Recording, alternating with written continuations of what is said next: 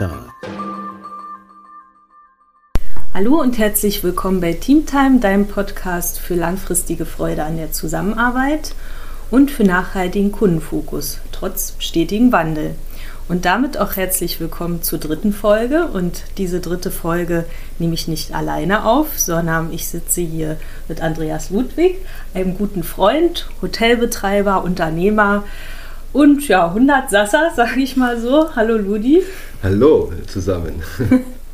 Ja, schön, dass wir hier zusammensitzen bei dir hier im Hotel. Denn genau, du bist ja Hotelbetreiber. Wie geht's dir denn so? Wir haben ja schon ein bisschen gequatscht hier vorher. Ja, ähm, ja mir geht es ganz gut soweit. Ähm, klar, für Hotels schwere Zeiten, das wissen wir alle. Aber ähm, ich bin immer noch positiv und ähm, es geht schon voran, ja. Genau. Ja, wir sitzen hier ähm, in der Managerwohnung, ähm, habe ich dir auch gerade gezeigt, weil wir im Franchise-System dieses Hotel betreiben und ja, haben uns hier gemütlich gemacht und dann lass uns mal ein bisschen über die Themen unterhalten. Genau. Ja, gerne. Ja, vielleicht auch, dass ihr mal so einen kleinen Einblick habt. Es ist äh, ja sehr gemütlich hier, voller Kunst und äh, tollen Bildern, denn du bist ja auch ja, künstlerisch begabt. So mhm. haben wir uns ja auch kennengelernt. Vielleicht erzählen wir darüber ein bisschen, äh, wie wir überhaupt ja, in Kontakt gekommen sind. In den Pandemiezeiten haben wir uns nämlich über Freunde kennengelernt. Ähm, es war ja, ja so die Anfangspandemiezeit, Lockdown-Phase. Cafés hatten zu, alle möglichen Unternehmen hatten zu, dein Hotel ja auch. Mhm, genau. Und es war dann so, dass ähm, ja, Freunde von uns gesagt haben, ja, okay, unser Café kann jetzt eh nicht aufmachen, dann habt ihr hier die Möglichkeit, verschiedene künstlerische Formate aufzunehmen. Und ja, so wurden dann ähm, ja, Formate aufgenommen, in denen Künstler aufgetreten sind, äh, Comedians und ja, verschiedene Leute wurden interviewt. Das wurde dann auch alles gestreamt. Und ja, ich habe dich dann entdeckt bei einem Interview und dachte mir so, wie cool bist du denn drauf? Und ähm, habe mich auch so ein bisschen in dir wiedererkannt. Ja, du schreibst ja Gedichte, du machst Kunst und ähm, genau, dachte mir so, ja, cooler Typ. Also äh, wir müssen hier auch ein Format aufmachen. Mhm. Und dann hatte ich dich angeschrieben. Genau, ja, so in etwa war das. Ähm, das war wirklich eine ganz bizarre Zeit und ähm, auch eine sehr spannende Zeit. Ähm, wir haben eigentlich über dieses ganze Streaming uns extrem gut kennengelernt, weil wir unheimlich viel von uns privat preisgegeben haben. Und ähm, das fand ich eigentlich auch besonders spannend äh, in Zeiten, wo man keinen Menschen kennenlernen darf, konnte. War gar nicht so richtig möglich, haben wir das irgendwie auf die Beine gestellt und haben eigentlich auch für die Menschen draußen relativ viel gemacht äh, in, in diesen Bereichen. War wirklich sehr, sehr spannend.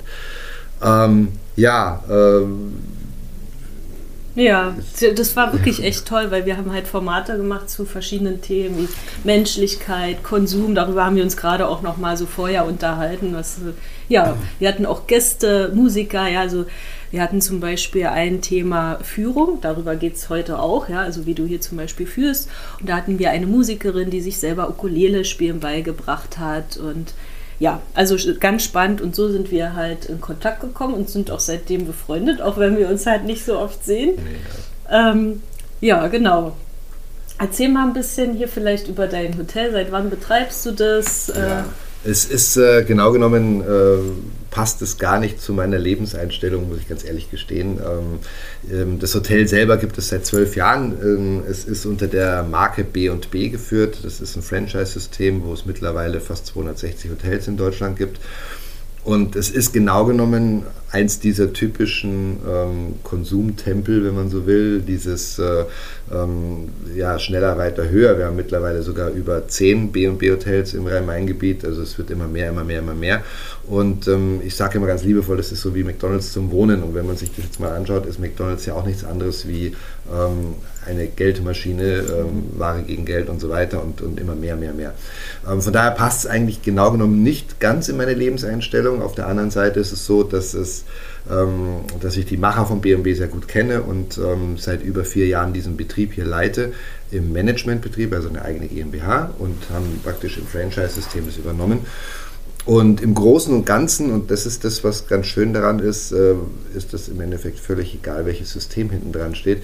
Es kommt auf die Menschlichkeit an und das widerspiegelt sich bei mir, wenn ich das so offen sagen darf, ähm, sowohl bei den Gästen als auch bei den Mitarbeitern. Wir haben äh, trotz der Pandemiezeit und trotz der ganzen schrecklichen Zeit, die wir so hinter uns haben, Ähm, die Stammgäste nicht verloren, die sind nach wie vor wieder zurückgekommen und meine Mitarbeiter sind auch da geblieben. Ähm, obwohl Kurzarbeit anstand, obwohl sie andere Möglichkeiten gehabt hätten, obwohl die Hotellerie ein ganz schlechter Arbeitgeber ist, nach wie vor angeblich, äh, obwohl die Arbeitszeiten schlecht sind, obwohl das Geldverdienen schlecht ist, ähm, habe ich meine Stammcrew behalten ähm, und äh, sie sind ganz loyal mir an der Seite geblieben und sind auch heute noch da und das ist eigentlich ganz schön, ja. Also, ja, toll. Ja, du hast mich ja hier auch schon mal rumgeführt. Also die Hotelzimmer sind sehr, ja, schön eingerichtet. Also falls ihr mal ein Hotel sucht in Frankfurt am Main, dann kommt doch gerne hier bei Ludi vorbei. Ihr werdet hier auch sehr herzlich begrüßt.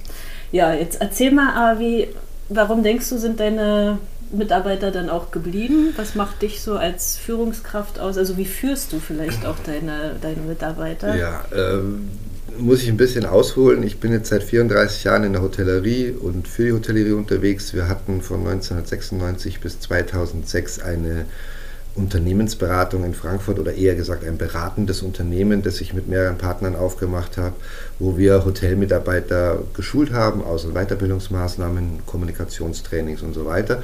Und ohne jetzt despektierlich oder hochnäsig klingen zu wollen, ähm, ist es so, dass äh, wir natürlich oder durch diese Schulungsmechanismen wir uns selber enorm weitergebildet haben und da viele Mechanismen greifen. Ähm, es gibt im Endeffekt oder es gab im Endeffekt nur zwei Führungsstils, wenn man so will, entweder autoritärer Führungsstil oder ein antiautoritärer Führungsstil. Ähm, ich habe mich für den zweiteren mein ganzes Leben lang entschieden, eher als Partner, Freund und ähm, ja, Familien Oberhaupt zu betrachten, als dass ich das äh, in der Hierarchie, egal wie groß oder wie klein dein Unternehmen ist, betrachte, ähm, dass man hierarchisch vorgehen muss und eher mit Zuckerbrot und Peitsche durch die, die Gegend gehen soll. Und das ist das, was heute eigentlich mir zugutekommt. Das heißt, ich habe meine Mitarbeiter im Endeffekt ähm, immer als gleichwertige, berechtigte Partner gesehen, egal ob sie im Housekeeping arbeiten, was wirklich eine Scheißarbeit ist, muss man so sagen, oder ob sie an der Rezeption arbeiten oder im Frühstücksservice oder wie auch immer. Ich habe sie als gleichberechtigt gesehen und ich habe selber auch immer die gleiche Arbeit mitgemacht. Ähm, hat eine äh, Mitarbeiterin von mir, als die mich damals kennenlernte, gesagt, ich sei wie Super Mario, wenn ich immer überall mit dabei bin und mitmische. Das hat Vor- und Nachteile. Der Vorteil, oder ich sage erstmal, der Nachteil ist, dass da natürlich deine Mitarbeiter einer gewissen Bequemlichkeit ausgesetzt sind und im Lernprozess vielleicht nicht so schnell vorankommen, weil sie sagen, naja, der Chef macht schon. Ähm, Vorteil sehe ich aber jetzt, wenn Krisenzeiten sind oder nach Krisenzeiten sind, hast du sie loyal an deiner Seite und sie sind dieser Familie treu geblieben. Es gab bei uns, wenn ich das so sagen darf, noch nie Diskussionen darüber, ähm, wenn das Gehalt mal ein bisschen später bezahlt worden ist oder wenn Überstunden gemacht worden sind oder wenn Sondereinsatzzeiten gewesen sind. Ähm, das gab es bei uns noch nicht. Und ich glaube, das ist auch ein Vorteil von dem Führungsstil, den man hat.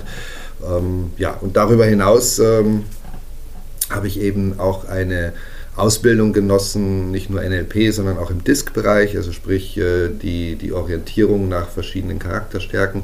Und wenn man das Disk-Modell natürlich inhaliert hat, dann wendet man das auch tagtäglich relativ automatisch an. Also ich mhm. denke nicht mehr so groß drüber nach, wie ich welchen Mitarbeiter in welcher Art und Weise anspreche, um nicht nur das für mich beste Resultat zu bekommen, sondern auch für ihn die beste Möglichkeit zu bekommen, sich zu entwickeln.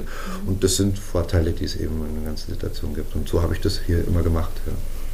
Das ist echt spannend. Also das heißt, du, wendest auch so Reframing-Methoden dann auch ähm, bei deinen Mitarbeitern an. Also ja. dass du dann auch gezielt so offene Fragen stellst, dass sie auch einen anderen Blickwinkel mhm. bekommen und ähm, ähm, hilft es auch bei Konfliktsituationen dann? Ja, ja und nein. Also wir haben, wenn wir Konfliktsituationen haben untereinander, ist es relativ schnell, dass der Mitarbeiter dann bei mir steht und sagt, die oder der hat gesagt. Mhm. Ähm, das sind so die, die, typischen Situationen, die du eigentlich als Chef nicht so sonderlich gerne hast, weil du dann immer zwischen den Stühlen hängst oder äh, weil du natürlich dem Mitarbeiter jetzt erst gar nicht recht geben darfst, äh, sonst hast du die Chance vertan, auch den anderen anzuhören, also diese Neutralität zu wahren. Ja. Ähm, das ist in, in, ich sag mal, in der antiautoritären Führung äh, relativ schwierig, weil du willst natürlich versuchen, auch jedem in seinem Stile, in seinem Charakter, in seiner Art recht zu machen. Funktioniert dann nicht. Ähm, ergo habe ich mir angewohnt, wann immer Mitarbeiter kommt, zu sagen, hast du denn mit dem schon gesprochen? Und wenn dann meistens die Antwort kommt, nein, habe ich noch nicht, dann sage ich, dann hast du auch kein Problem. Sprich erst mit ihm und dann können wir gemeinsam eine Lösung finden. Das funktioniert ganz gut. Und durch diese Art und Weise und auch dieses Nachfragen, Hinterfragen, ähm, offene Fragen, kriegt man den Mitarbeiter schon dazu, äh, sich relativ schnell dazu entwickeln. Also ich gebe ein Beispiel. Ich habe ähm, vor anderthalb Jahren, zwei Jahren noch eine Mitarbeiterin trotz Pandemiezeit an Bord geholt, die kommt aus Serbien. Die kam hier an, hatte eine Hotelausbildung in Serbien genossen, die in Deutschland so typisch Bürokratie erst gar nicht anerkannt wird, ähm, sprach kein Wort Deutsch und ähm, äh, sprach aber sehr gut Englisch, Gott sei Dank. Und ähm, diese Mitarbeiterin ist mittlerweile eine meiner Hauptkräfte hier, die den Laden schmeißt. Die spricht perfektes Deutsch, die hat die Gäste um die Finger gewickelt. Das muss ich dazu sagen, die sieht auch noch recht gut aus. Ja, das äh, kommt auch immer ein Stück weit mit dazu. Und ähm, hat sich so entwickelt, dass sie natürlich jetzt auch ein Stück weit in manchen Situationen für mich unbequem wird, wo man auch durchaus mal in kontroverse Diskussionen gehen kann. Und das ist aber ganz gut so. Also da merkst du dann die Entwicklung, wie gut sie funktioniert hat, ja, wenn man vom, vom, Boden auf den Menschen dann aufbaut. Ja. Mhm. Also das heißt, du ja, befähigst deine Mitarbeiter auch selbstwirksam zu sein, denn das bedeutet ja auch, wenn ich selber meine Konflikte löse, dass ich da ja selber etwas tun muss. Du als mhm. Chef gehst dann dann erstmal nicht rein ne? und mhm. das ist, finde ich, auch der richtige Weg. Das habe ich auch genauso gelernt, weil ich als Führungskraft mich da auch gefragt habe. Genau das gleiche Problem hatte ich auch.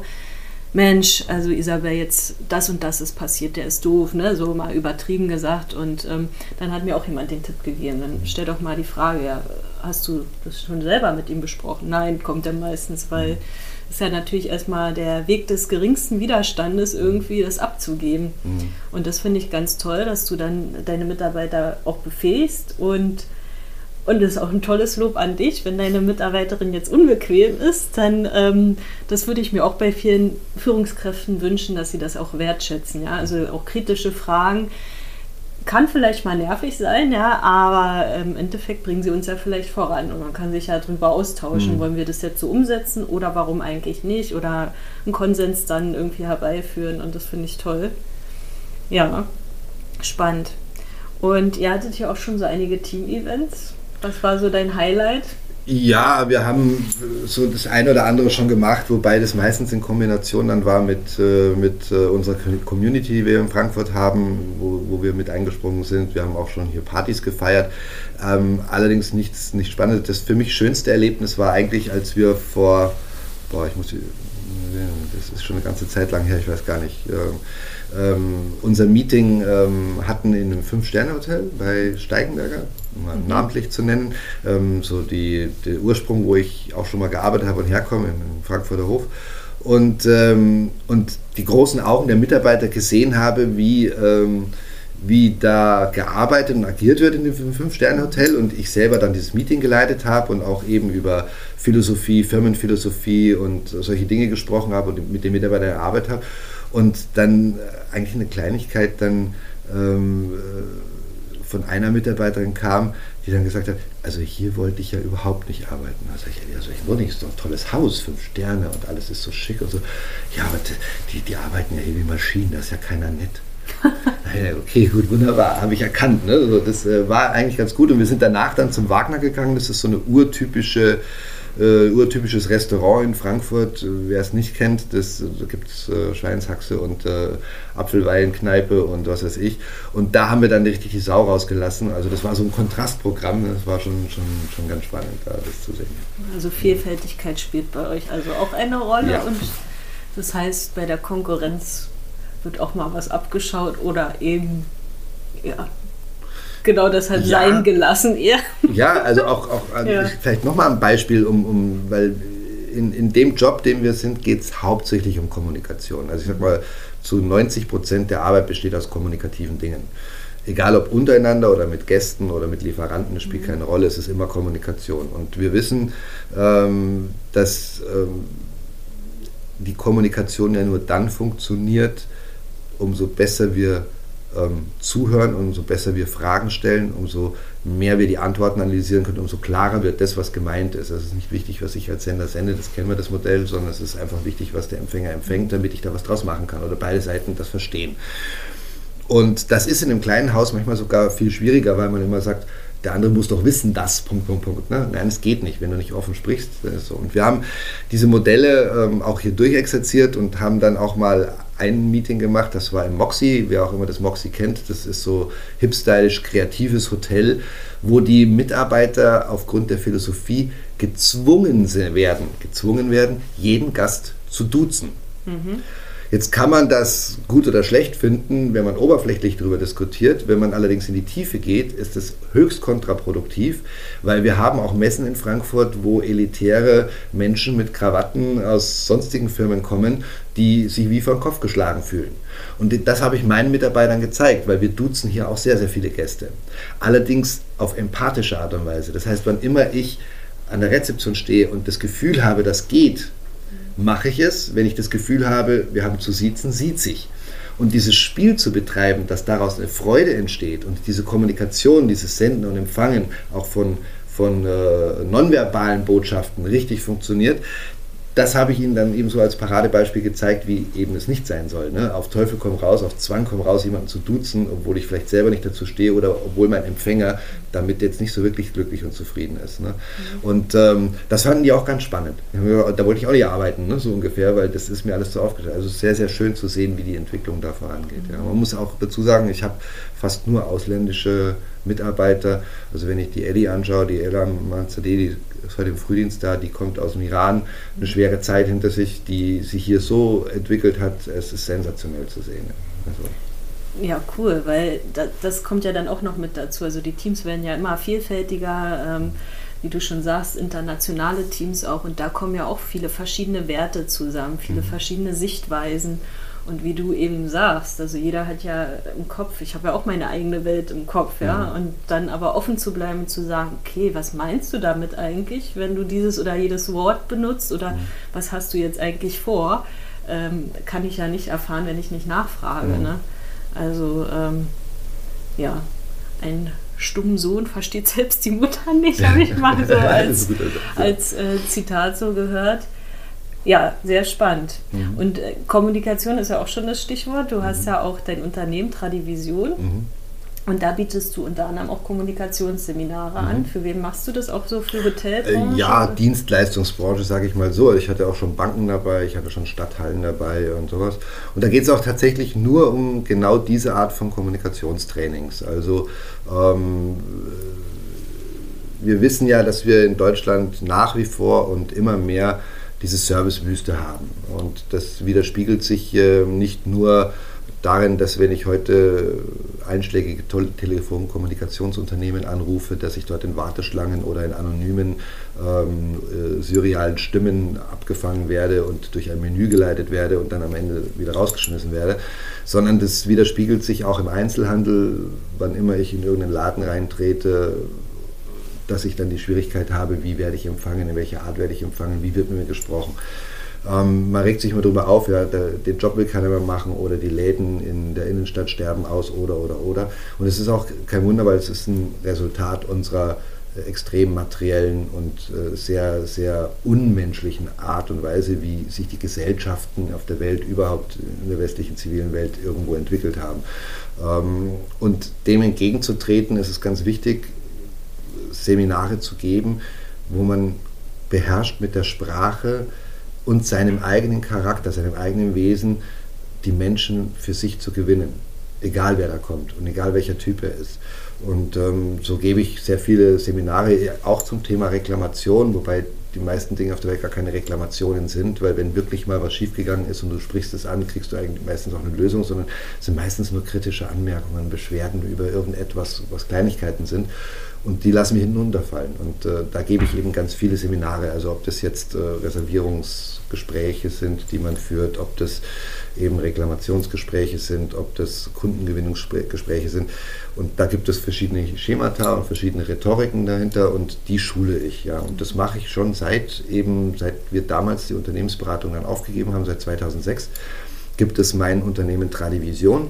Und der Name ist in dem Moment auch Programm, also steht auch auf der Website, aus der Tradition heraus lernend Visionen zu gestalten. So, das ist so der mhm. große Tenor und das eben in der Kommunikationswelt. Genau. Also aus der Tradition heraus von den Unternehmen Also, dass jedes Unternehmen die eigene Tradition hat? Oder, oder nein, dein, nein gemeint ist aus der Tradition ja. ähm, lernen. Also, wie sind wir damals mit umgegangen? Ah, ähm, beispielsweise, okay. wenn man so, also ein Seminar zum Beispiel Führungskräftetraining beschäftigt sich ausnahmslos mit, dem, mit der Generationstabelle und mit den Generationskonflikten, die es gibt. Mhm. Und wenn man sich das veranschaulicht, dann haben wir immer wieder Wiederholungen.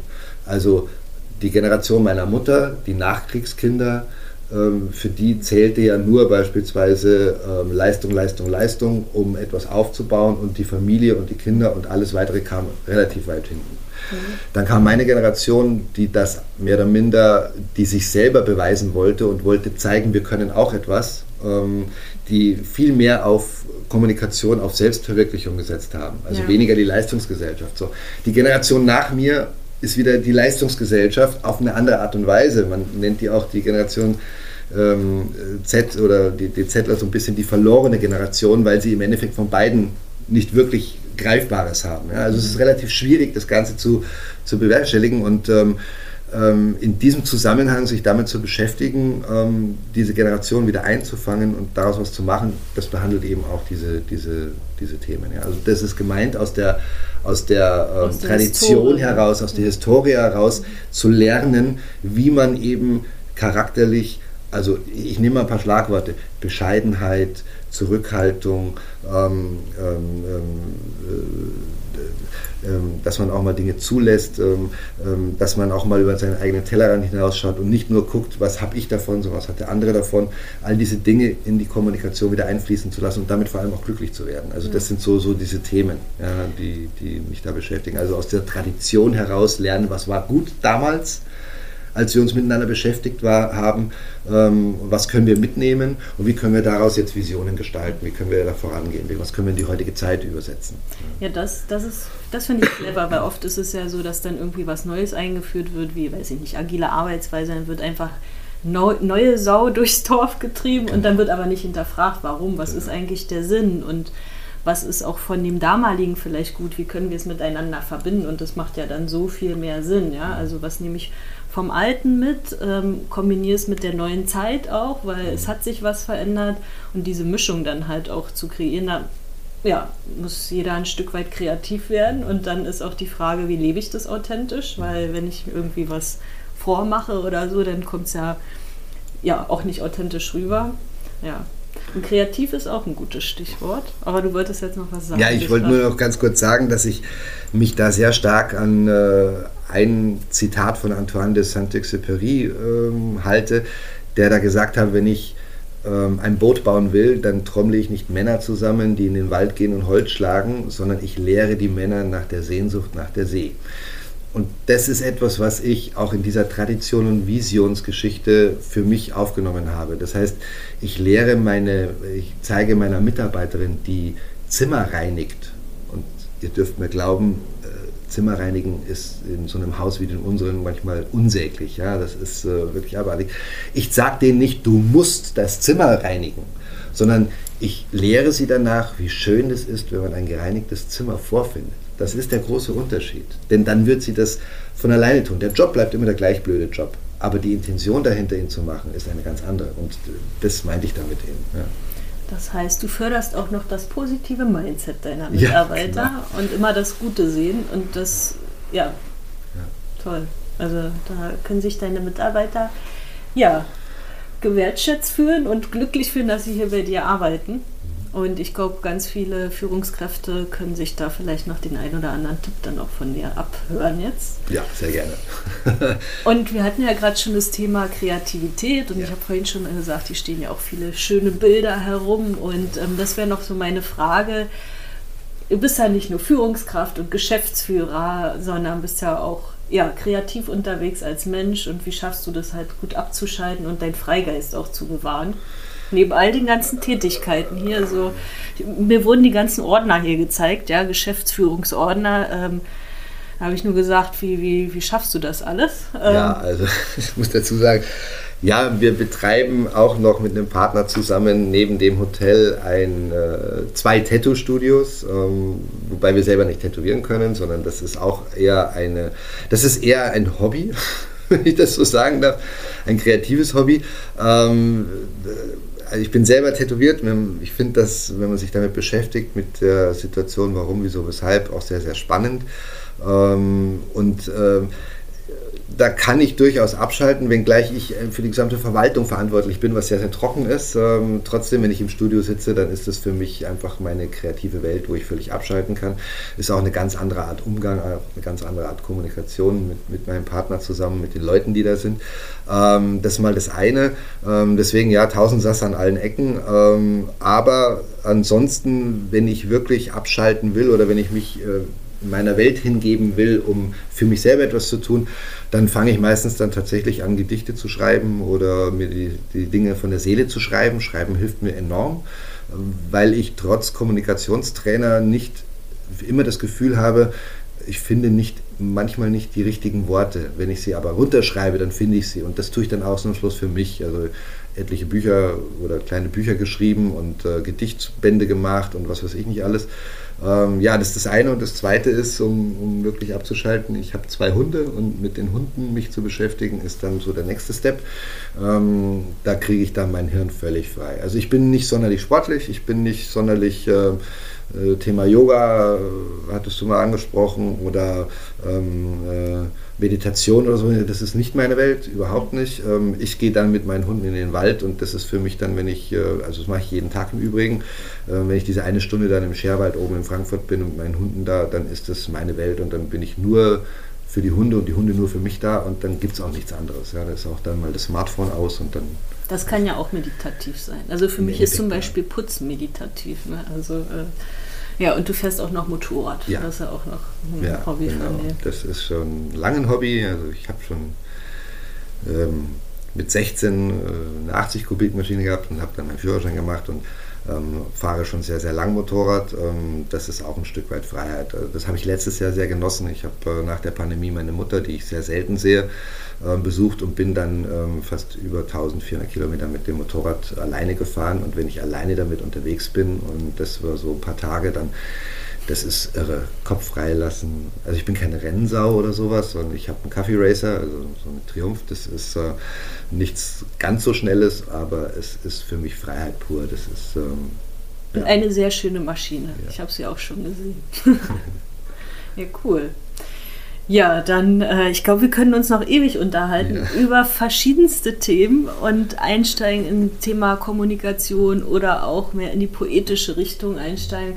Ja, also vielleicht hört ihr hier noch so einige gemeinsame Podcasts. Mal gucken. Mhm.